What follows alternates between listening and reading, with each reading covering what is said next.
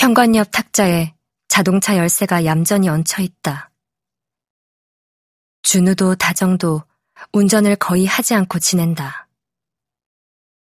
차에 설치된 블랙박스에 행선지가 남고 차 안에서 통화한 소리가 남고 그것을 지우면 지운 흔적이 남는다. 그런 것들이 불편하고 싫다. 어떤 흔적을 발견하거나 서로에게 들키는 일이 무언가 알아낼 수 있다는 여지가 곧 고통임을 적어도 다정은 잘 알고 있다. 그렇다면 뭘까? 출근 부담이 사라졌으니 외박이 길어지는 걸까? 준우라면 그럴 수 있겠지. 어머니의 히스테리에 신혼의 다정을 남겨두고 가출하던 사람이니까. 결혼 기념일에 저녁 약속을 깨고 나가서 들어오지 않던 사람. 외박한 다음 날 얘기 좀 하자고 들면 다시 주섬주섬 옷을 꿰입고 나가버리던 사람. 싫어. 한마디로 모든 의무와 약속에서 벗어나 달아나던 사람. 준우는 그런 사람이니까. 준우라면 그럴 수 있지. 다정은 어떤 일도 더 이상 놀랍지 않다. 야속함, 분노, 슬픔, 체념의 순서를 몇 번이고 반복해서 지나온 지금, 마침내 무관심이라는 좌절에 도달했고 적응했다. 준우가 도달한 곳은 어디일까? 준우의 시작점은 어디였을까? 준우는 왜 그런 준우가 되었을까? 이런 의문은 오직 다정의 것이다. 준우는 자신을 나쁜 배우자는 아니라고 여기는 듯하다. 생활비를 거르지 않고 입금했고 큰 사고를 친 적은 없다는 거겠지. 하지만 어째서일까?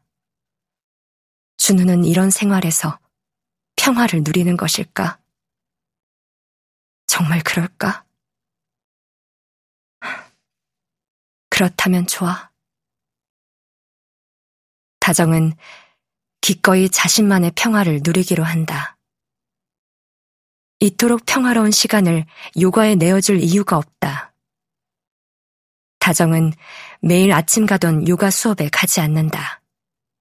대신 천천히 자신만의 식탁을 준비한다. 1인분의 식사에 정성을 다한다. 한때 다정의 소박한 꿈은 찌개를 끓이며 준우를 기다리는 것이었다.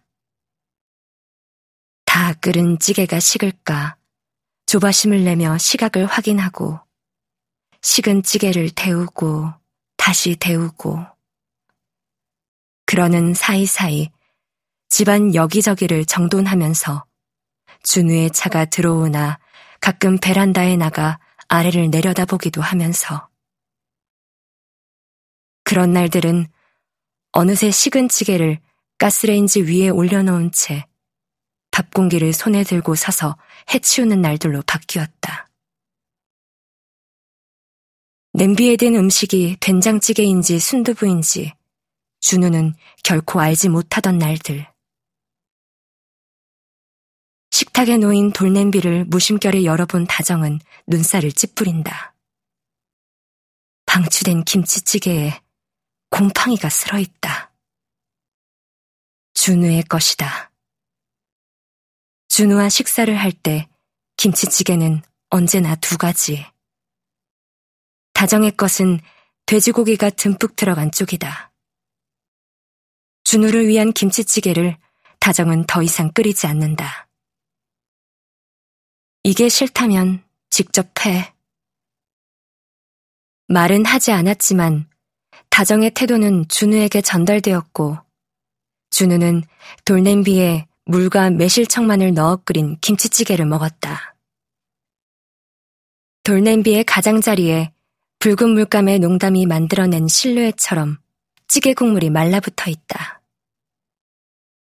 보관에 실패하여 퇴색하고 우그러진 수묵화 같다.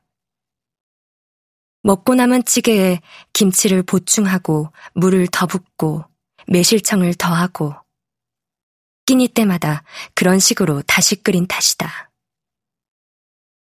언젠가 다정은 준우의 찌개에 입을 댔다가 구역질을 했다. 세상의 맛 중에 불결한 맛이란 게 존재한다면 그런 맛이 아닐까. 밥을 먹다 말고 화장실에 다녀온 다정이 말했다. 버리고 새로 끓이지. 준우가 말했다. 싫어. 장어 소스도 아니고.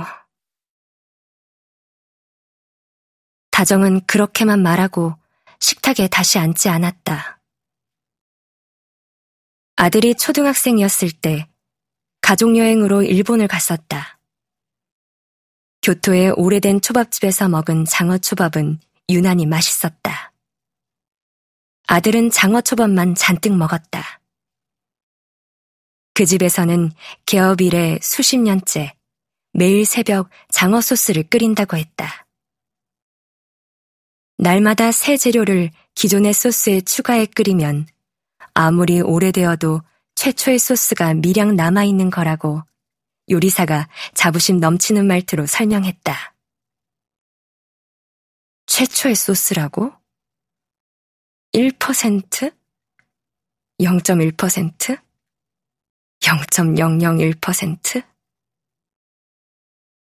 그러고도 최초의 맛이 남아있다고 할 수 있는지 다정은 의아했다.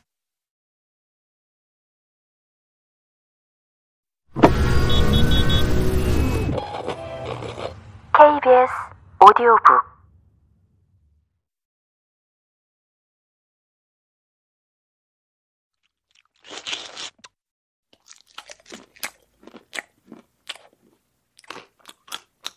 찌개를 먹을 때 준우는 숟가락 바닥을 냄비 가장자리에 긁어낸 후 후루룩 소리를 내며 먹었다.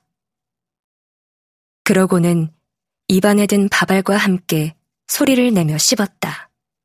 입술을 벌린 채로. 입가에 큼직한 고춧가루가 자주 묻었다. 저 남자에게는 처음 만났을 때 그 남자가 얼마나 남아있을까. 어떤 재료를 얼마나 넣어 끓이면 그 남자가 저 남자가 되는 걸까. 레시피는 몰라도 끓인 기간만큼은 분명히 알고 있다. 31년. 준우를 처음 만난 지 31년째니까. 다정은 해사하고 담백했던 준우가 장어 소스처럼 칙칙하고 걸쭉한 남자로 변한 사실이 그다지 놀랍지 않다. 어느 날 갑자기 변한 게 아니라 31년 동안 꾸준히 칙칙해지고 걸쭉해졌기 때문이다. 녹음을 시작한 건 작년 어느 날이었다. 이미 충분한 수준에 도달한 준우가 더 칙칙하고 걸쭉해질 수 없겠다는 생각이 든 날. 이상했다. 거슬리는 소리는 어째서 음악 소리를 뚫는 걸까? 준우가 내는 생활 소음은 음악보다 힘이 셌다. 신문을 부스럭거리는 소리, 변기물을 내리는 소리, 소파 가죽이 맨살에 밀리는 소리, 코 고는 소리, 소리, 소리, 소리들. 그 중에서 가장 견디기 힘든 건 먹는 소리였다. 쩝쩝거리는 소리가 다정의 식도로 꾸역꾸역 밀고 들어오는 느낌이었는데 어떤 불결함과 천박함을 구체화한 소리가 세상에 존재한다면 바로 이 소리가 아닐까 할 정도였다. 그 생각이 어떻게 떠올랐는지는 모른다.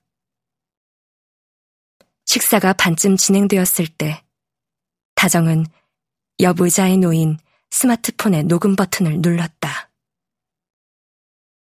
시간을 측정하는 숫자가 빠르게 바뀌고 그래프가 춤을 추기 시작하자 다정의 침샘에서 왕성하게 침이 분비되었다. 마지못해 넘기던 밥알에서 찰기가 돌았다. 이제 소리는 식도를 메우는 게 아니라 기계 속으로 흡수되는 것 같았다. 비로소 편안해지던 그 느낌을 다정은 아직도 정확하게 기억한다. 녹음 파일이 몇 개더라. 한 번도 재생해보지 않았다. 녹음의 효용은 녹음 행위에 있었으니까.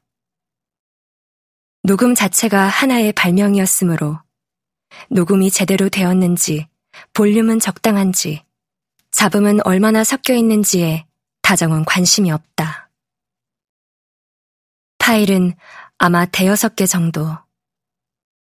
그 숫자는 그날부터 준우와 한식탁에 앉은 횟수를 의미한다. 다시 말해, 준우와의 식사를 피하는데 그만큼 실패했다는 뜻이다. 다정은 곰팡이가 잡힌 김치찌개를 개수대에 쏟으며 숨을 멈추고 얼굴을 찡그린다.